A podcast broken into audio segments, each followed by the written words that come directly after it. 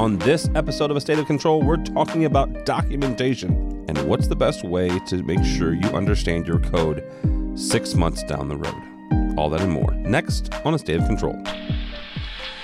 The network for the AV industry. What are you listening to? This, This is AV. This This. this is AV Nation. This is AV Nation. A State of Control is brought to you by our fine group of underwriters, companies like Kramer Electronics.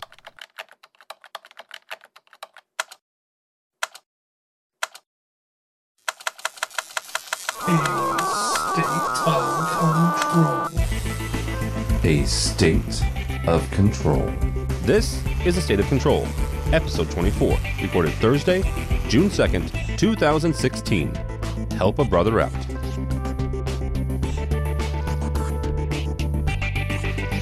Welcome to A State of Control, AV Nation's podcast that is dedicated to control, automation, and programming uh, in the AV industry.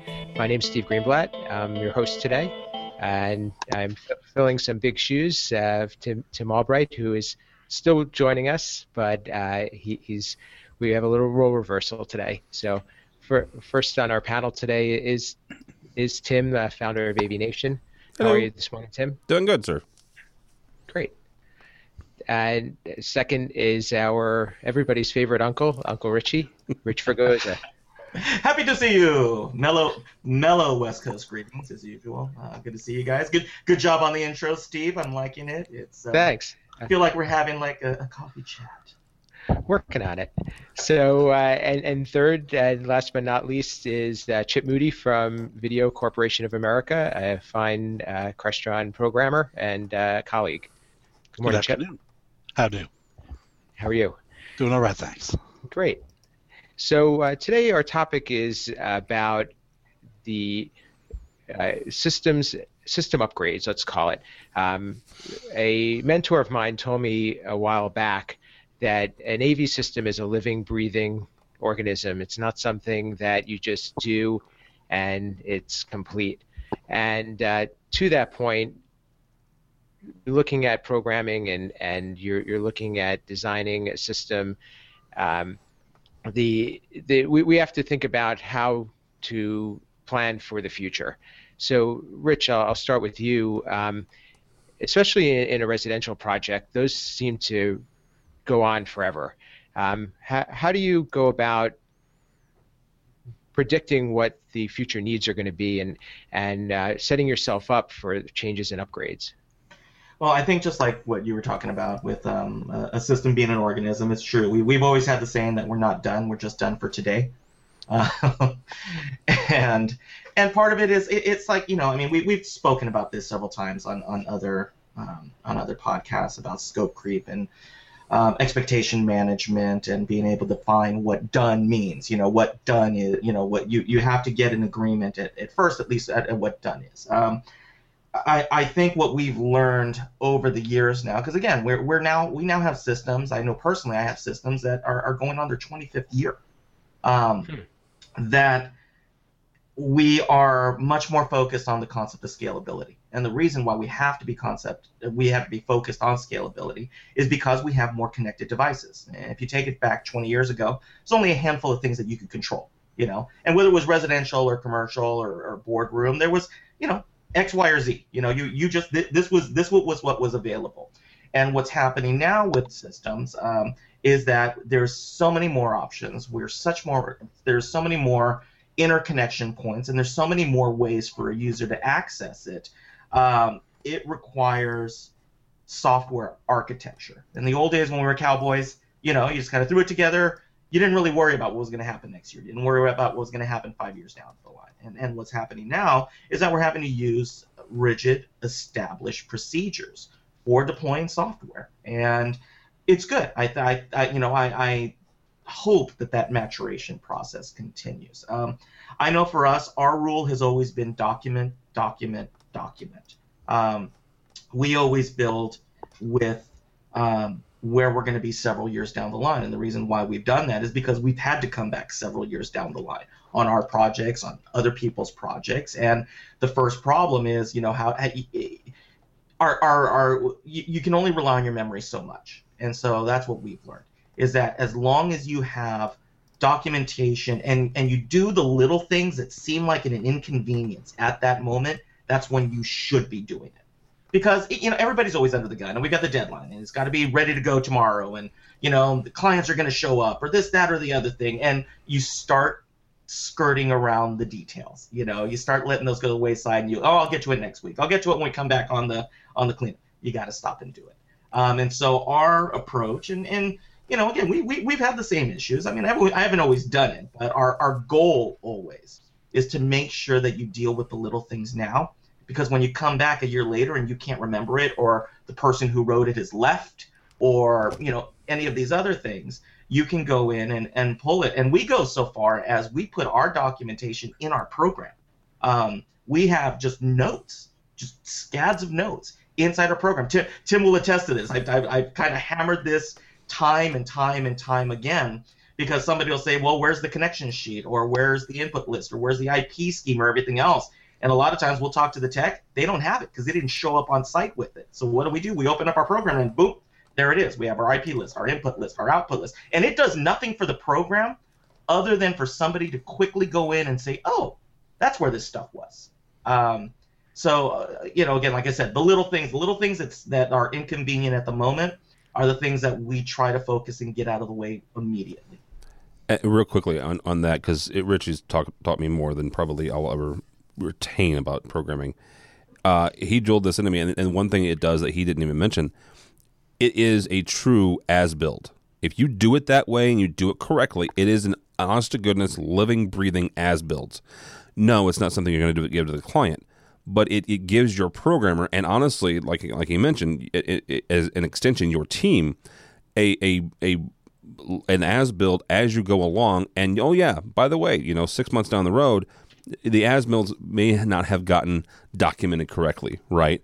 But you know who knows what what port something's going to? The programmer, because he's the one and she's the one that had to adjust their code because somebody didn't plug it in the right port, and and it sometimes it's easier just to switch it, um, to switch the the the output port, you know, port A, port B, whatever. Um, and then if you're documenting it that way, you know that, and you can pass along that information. Uh, so to to that point, um, is it is the programmer the one that that is responsible for that, or is it something that is a uh, it, it is just a natural evolution that that the, the the code ends up becoming the bible for for a system? Um, I personally, I think um, if you're hired on a project, you are responsible for maintaining the documentation and tool set you need to do your job. And I think that needs to be built into your fee structure and your expectations. And we call it the white glove service, right? Um, you know, there are projects where somebody comes in and there's a request for bid, and you know you've got to chop everything out. Um, that becomes a business decision where it becomes a matter of do you take the job, do you do less than your quality work, quote unquote, in order to get the job? Well, at that point, you're not in partnership. You're a hired gun, and mercenary work is fine. I mean, I, mercenary work pays the bills at times. You know, you get a call, you move in, bang bang. You know, it's not a friendship, it's not a partnership. You're there to do a job and get something done. And I think in projects like that, you know, depending on the relationship that you have or don't have, you can take a fine line and say, hey, you know, this is this is not my job. You know, you need to go back and you need to fix this and, and call me when when that's ready. Um, professionally, personally, my my my just my personal belief system, I've never gone that way. I've never felt that I need to count on somebody else to do my job. You know, I want to work with them to do my job.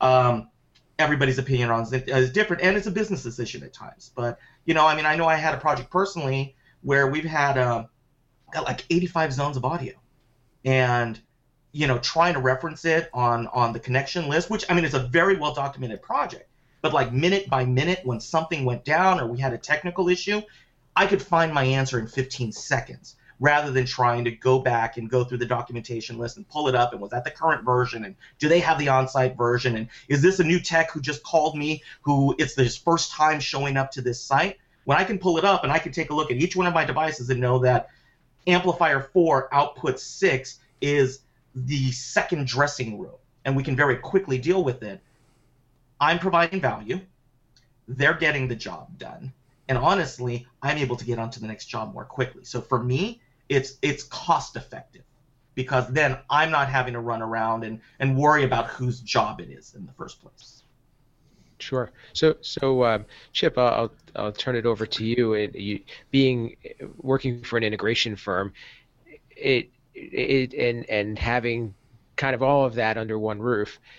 How, where do you find yourself in terms of being the one responsible for keeping track of, of versions, keeping track of the latest documentation, and and also being able to to maintain a system?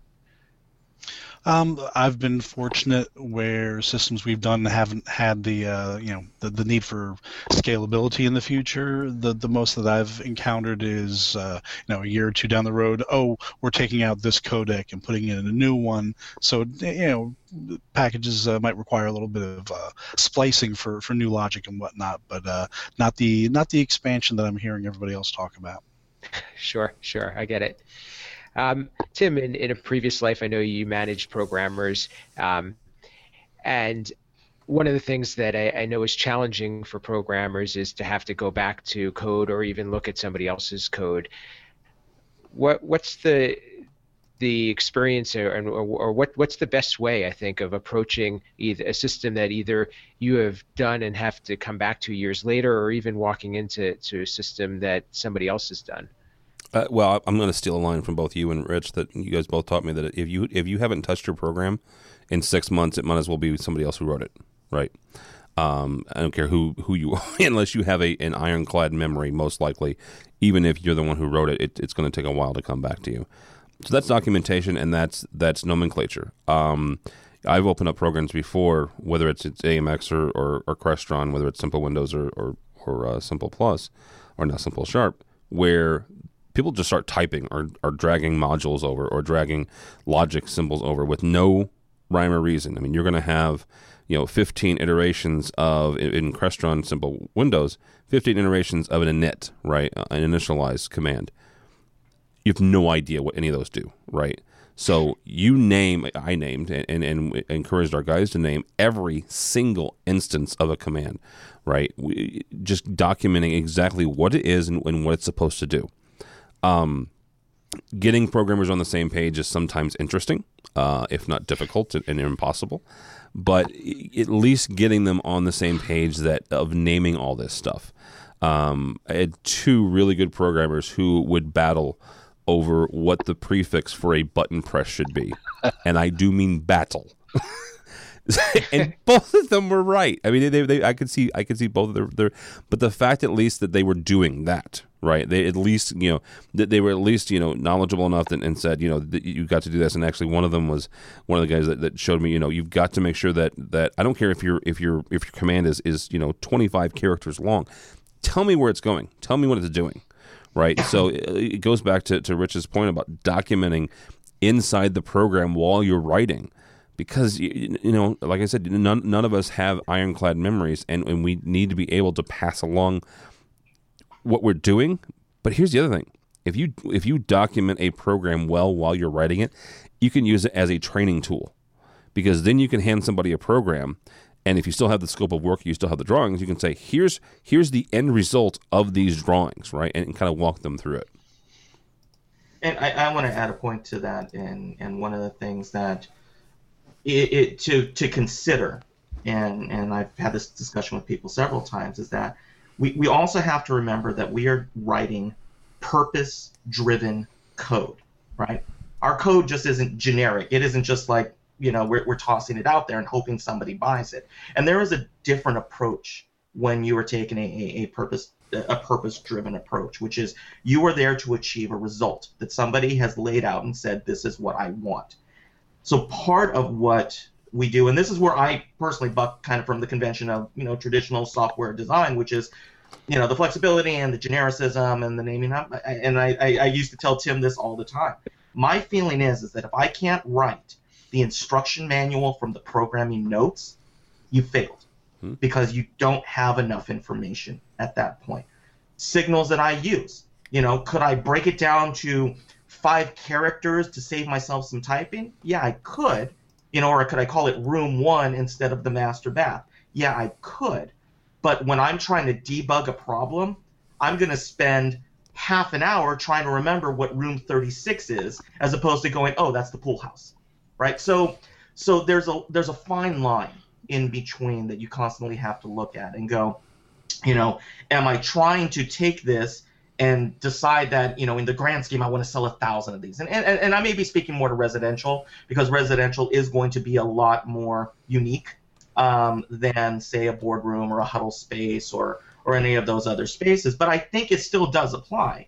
Uh, you know I mean if you got to deploy 300 classrooms that's a whole lot different than a 20,000 square foot house. I mean they're completely different animals.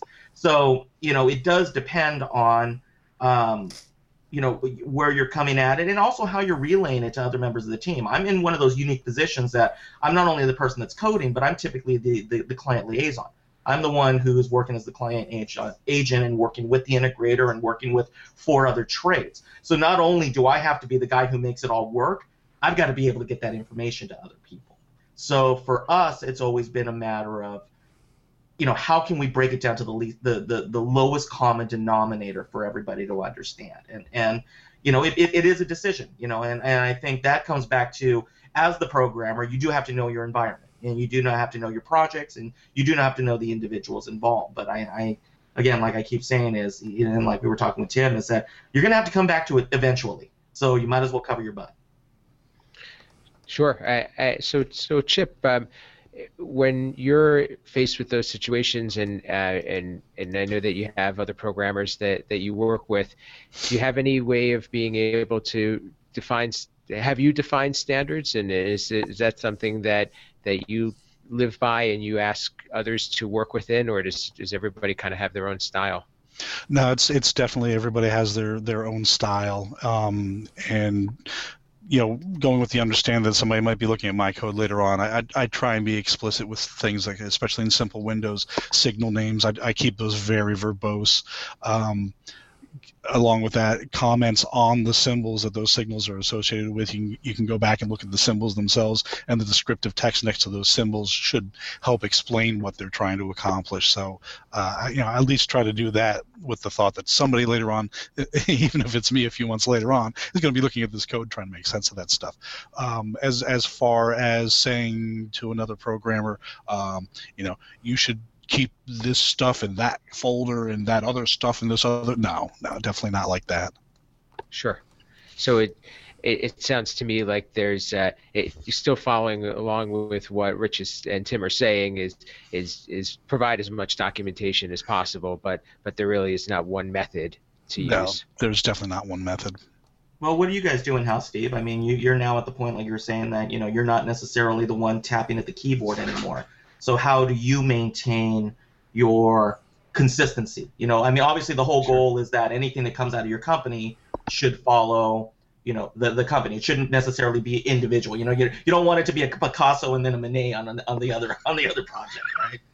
Right right. Yeah so so it, it for for us it's the the the outer result and the and the and the the the product itself needs to be consistent but what's under the hood is going to vary from person to person. And and the, I, am just at, just curious as to how far have have people gone with with providing standards because we we actually had a programmer leave our company recently and and I've had a number of people have to go back and and review and, and modify his code. And it, it's definitely caused us to to rethink and and potentially sit down as a group and and discuss how we should be doing things because unfortunately things like that happen and uh, we we don't get ourselves in that many situations where we're handing off code but it it's inevitable that you're going to have to work with somebody else's code and and what what that person did is probably going to live for years. So we're going to have to figure out a good way of dealing with it but also when we're working together with with uh, our team or with new people in the future how what can we do to to either make that situation a lot easier or prevent some of the challenges that that we're facing um, the way we took it and and this is really i mean probably i'm going to say maybe in only the past five years that we've done it. Um, somebody brought it up, and it was a brilliant point. Um, was that we went from the de- de- the debugging tools backwards. So the the debugging tools for different manufacturers, you know, are, are just different. But you know, obviously we do a lot of Crestron, and the debugging tools are alphabetical, right? But there's a hierarchy on top of it with special symbols. So what we did is we looked at the debugging tools and we went through the hierarchy of the symbols that could go. So a bracket would be higher than a paren, and um, you know a left and right arrow would be lower than uh, a brace. And so we looked at it and we went, okay, well, that, there's our built-in hierarchy. And so we looked at it and we went backwards and went, okay, we know that our system level is going to be the top, the, the top symbol. So you would have, let's, let's just call paren AV, paren security, paren cameras. And so we knew very quickly from a debugging standpoint, if somebody calls and says, oh, camera one isn't working right, we know to be able to go back in, start at the top level hierarchy, and go, okay, bring it up and expand from there. And then we looked at further. We went, okay, once we got inside there, what's the next symbol in the hierarchy? And was like, oh, well, brace. Okay, well then AV brace room one. So now you have a very quick structure to be able to go back. Because honestly, the reason why you comment in the first place is debugging. And anybody who says Amen, they, they don't is lying. Yep. Right? This is all about making your debugging easier. This is all about making your deployment easier. It's not about making it pretty. You know, it's not about showing. Yeah, you know, we're not we're not going to bring it to you know our class and get a gold star on it at the end, right? You know, it, again, it's it's got to be something that either makes you money or saves you money, right? And one of the two ways to do it is is is look at your tools, and and I think that's something that we sometimes forget. You know, we we do get caught up a little bit in just the day to day of things, and and and and we don't want to admit problems, and that's always it. And I mean, control system programmers, we got freaking egos. You know, there, there's egos. involved No. and you know and and so when you kind of kind of take a step back and say hey look you know this is the you know how can we help and and I, i've been doing this more and more personally going look you know I, I i don't care how you're doing it i just want to help you and let me show you the ways that you can get this done faster i want you to go home at four o'clock on a friday i don't want you there till nine o'clock at night so let's you know let's find something you know, that makes it a little bit easier. And more importantly, I don't want to be there at nine o'clock at night because I let you go at four. So, Absolutely. um, um, so you know, again, I, I, I think where we've taken at this point now is debugging, and then you can tell because a good code you can debug easier, and bad code you're going to spend a whole lot of time trying to debug it, and that's the important part because the only time you're going to get called is when there's a problem. So you might as well put the tools in place to save yourself some frustration. Sure.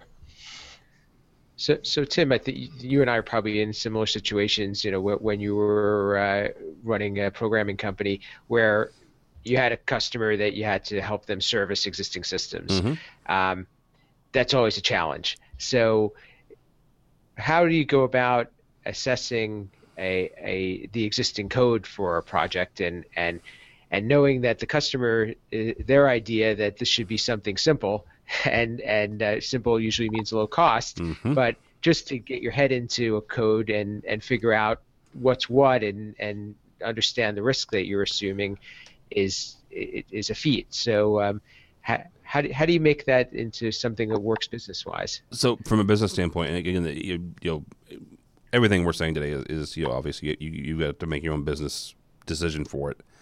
We did time and materials when it came to existing systems um, for two reasons. First of all, yes, they might have the code, and they could send it to us, and we could you know spend a, a little bit trying to wrap our head around it.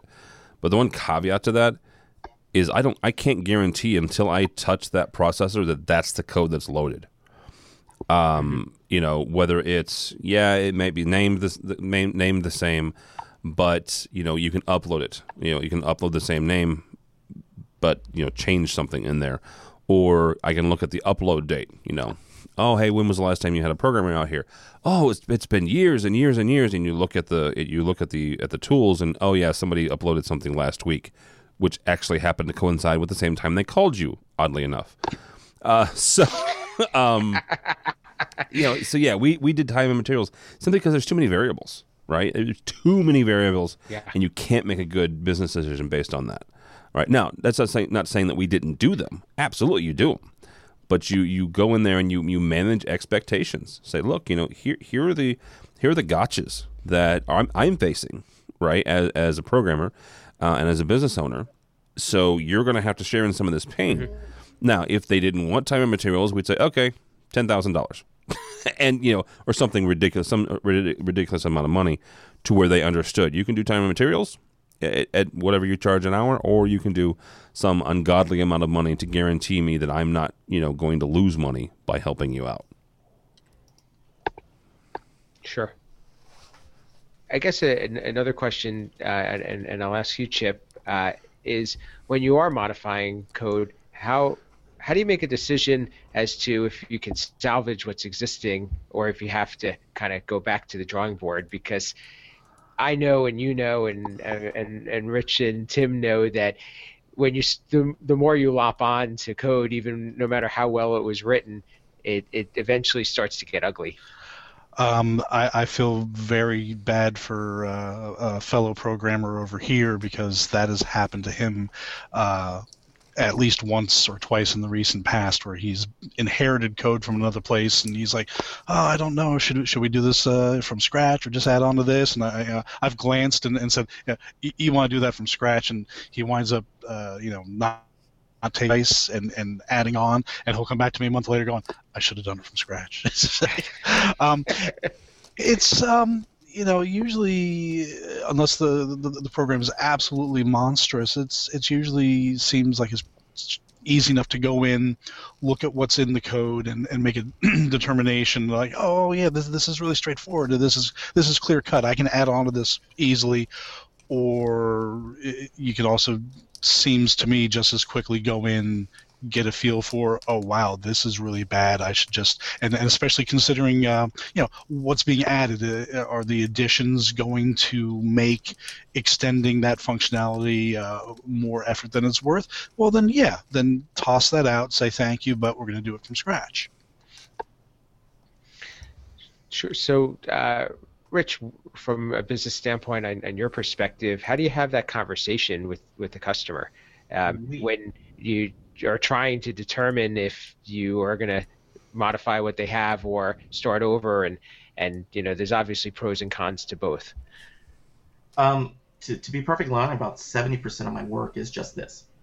And we have a very simple, hard and fast rule that we draw um, for people, um, and, and we give them a choice.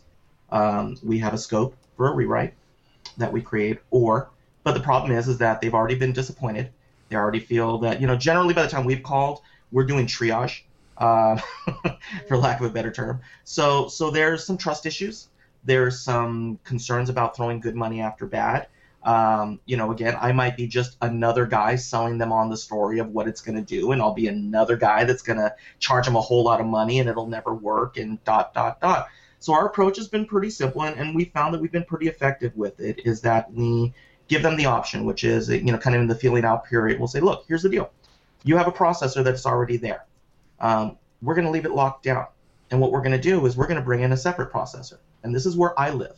And what I'm going to do, and this way I can't get blamed for anything that's that's broken because all I'm going to do right now, you know, I, I, I mean, we'll give them a scope and we're like, look, to take it from where you need to be, and we show them the examples, and you know, we give them the idea of what their system can actually do.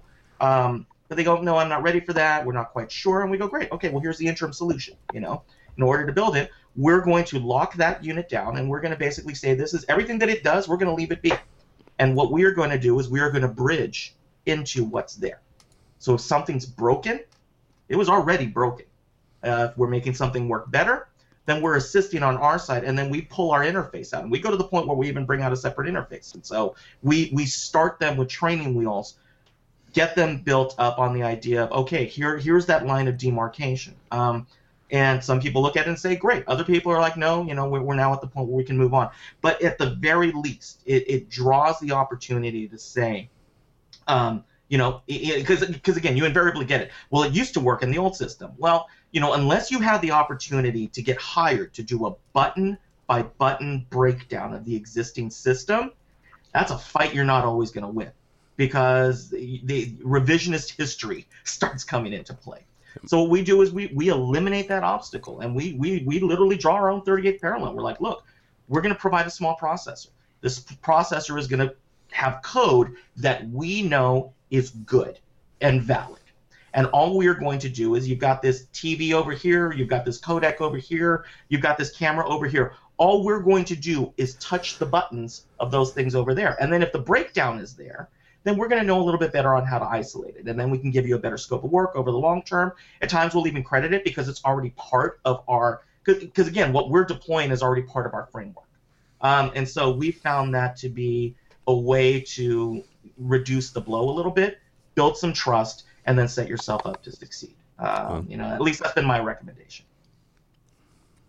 Sure, that that makes sense. I I I can relate there, and I and I know that we, we have these internal discussions, and, and I think that it's one of those things where you do have to be upfront with the customer, and it, it's uh, yeah I I know that everybody prefers to work with their own code, but sometimes we, we have to work with what's what's existing, and and the the I think the, there are pros and cons, but part of it is is actually thinking ahead and figure, and determining if is this an isolated revision or are they going to be growing with this code and and it, does it make sense to to to kind of test the waters with the idea of a rewrite exactly and and it is and it's it's it, that's the business decision you know i mean yeah. from the code standpoint code standpoint, you're going to be like, well, start it over. You know, every every programmer I know has opened up every other programmer's code and gone, this is garbage. God, what, what were they thinking? Oh my God, why did you pay Absolutely. money for this? Right? You know, I mean, it's just, uh, you know, it's like it's like the trash talk of programming. I, I, you know, I've always laughed, and you know, and hey, people have taken over my code, and I know for a fact that there was some code that I wrote, you know, early on that was rough you know, and I would open my programs from years ago and go, oh, that was rough. But it's a cumulative experience, you know. And the, the one thing that I've always looked at is that you never know what pressure or the environment or the you know the way that the, that that that company who was hired you never quite understand the situation that they're in um, mm-hmm. you know so so you can you know there there's a point where my feeling's always been you're always going to take over somebody's code, and I guarantee somebody's always going to take over yours. There, there's no way that you can't be in this business for any extended period of time that those things aren't going to happen. Sure. Um, and so we collectively you know, kind of got to help a brother out. Absolutely. So uh, we're, we're kind of at our time for, for today, and uh, this has been a, a great experience. And uh, and I would like to thank our guests, uh, um, Chip Moody from VCA. Um, thanks for joining us today, Chip. Absolutely. Thanks for having me. Great. Uh, it, glad to have you and hope to have you back. Is there any uh, any way that uh, the audience can reach out to you and, and connect with you? Um, I'm real easy to find on Facebook. That's probably the easiest way. Otherwise, uh, emails uh, Chip Moody at vca VCAglobal.com. We've recently had a, a, change in our main, you know, domain name, so it's not just VCA.com anymore. It's vca VCAglobal.com. Duly noted. Thank you. Thank you. Uh, and uh, of course, Uncle Richie, uh, thanks for being here and uh, appreciate your support and accompaniment. And uh, look forward to the next episode. Uh, how can the audience reach you?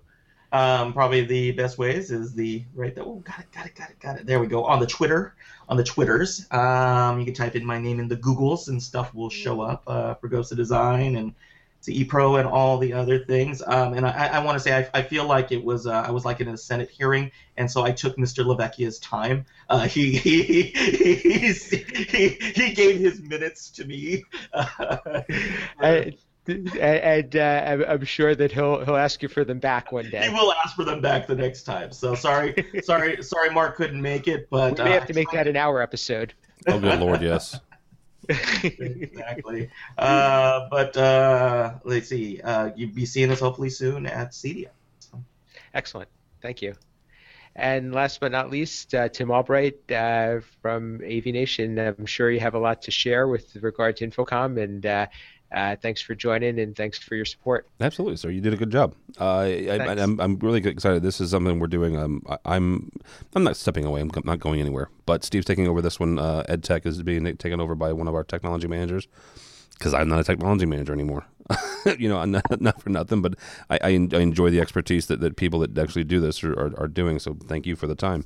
Um, InfoComm, uh, yeah, InfoComm is N is in Nancy 2821 is our booth. Um, come by and get a suntan because uh, we've got a, a, a 16 foot by 5 foot prime view display wall. Holy cow. Uh, that that's going to be in our booth. Um, it's going to be we're we're turning our booth into a broadcast studio uh, so for all of our shows. So um, that and it, all of our folks are teaching classes. Josh Trago's teaching classes. I'm teaching three or four classes. Uh, a bunch of stuff, and uh, and we have the tweet up going on. Um, uh, our guys would kill us, would kill me if I didn't mention that. Uh, Thursday, um, in room in is Nancy 205 from four to six. Um, free food and drink uh, and networking. So yeah, so thanks, Steve. Very cool. No, I appreciate it. Thank you. I, I will certainly be at the tweet up as well as coming by the booth and be at uh, the AV Week recording. And I just wanted to share with everybody. Uh, last year's tweet up was jam packed, and I assume this year's will be as well. And we got a bigger room this year. It's the place to be. I'm just going to say so, we got a bigger room. If you were at last year's tweet up, we got a, a room twice the size, so won't be quite as cool. packed. So the goal is to pack this one, huh? Yeah. So uh, you, you can uh, follow me uh, at Steve Greenblatt. My, my website is uh, controlconcepts.net. We're actually in the middle of a new website launch. Will be uh, available uh, at InfoComm and new branding and so forth. So I'm excited to share that with everybody. And last but not least, visit avnation.tv. there's a whole bunch of website a whole bunch of podcasts to, to share. Uh, a few coming out um, AV Week, uh, Resi Week on, on a weekly basis. Um, uh, AV Social and Connected, a few that I listen to uh, regularly. And uh, please go by the website and uh, check it out and uh, see, see, a bunch of coverage from InfoComm as well. So that's avnation.tv. So that's all we have for today. Uh, thank you for joining us. This has been the State of Control.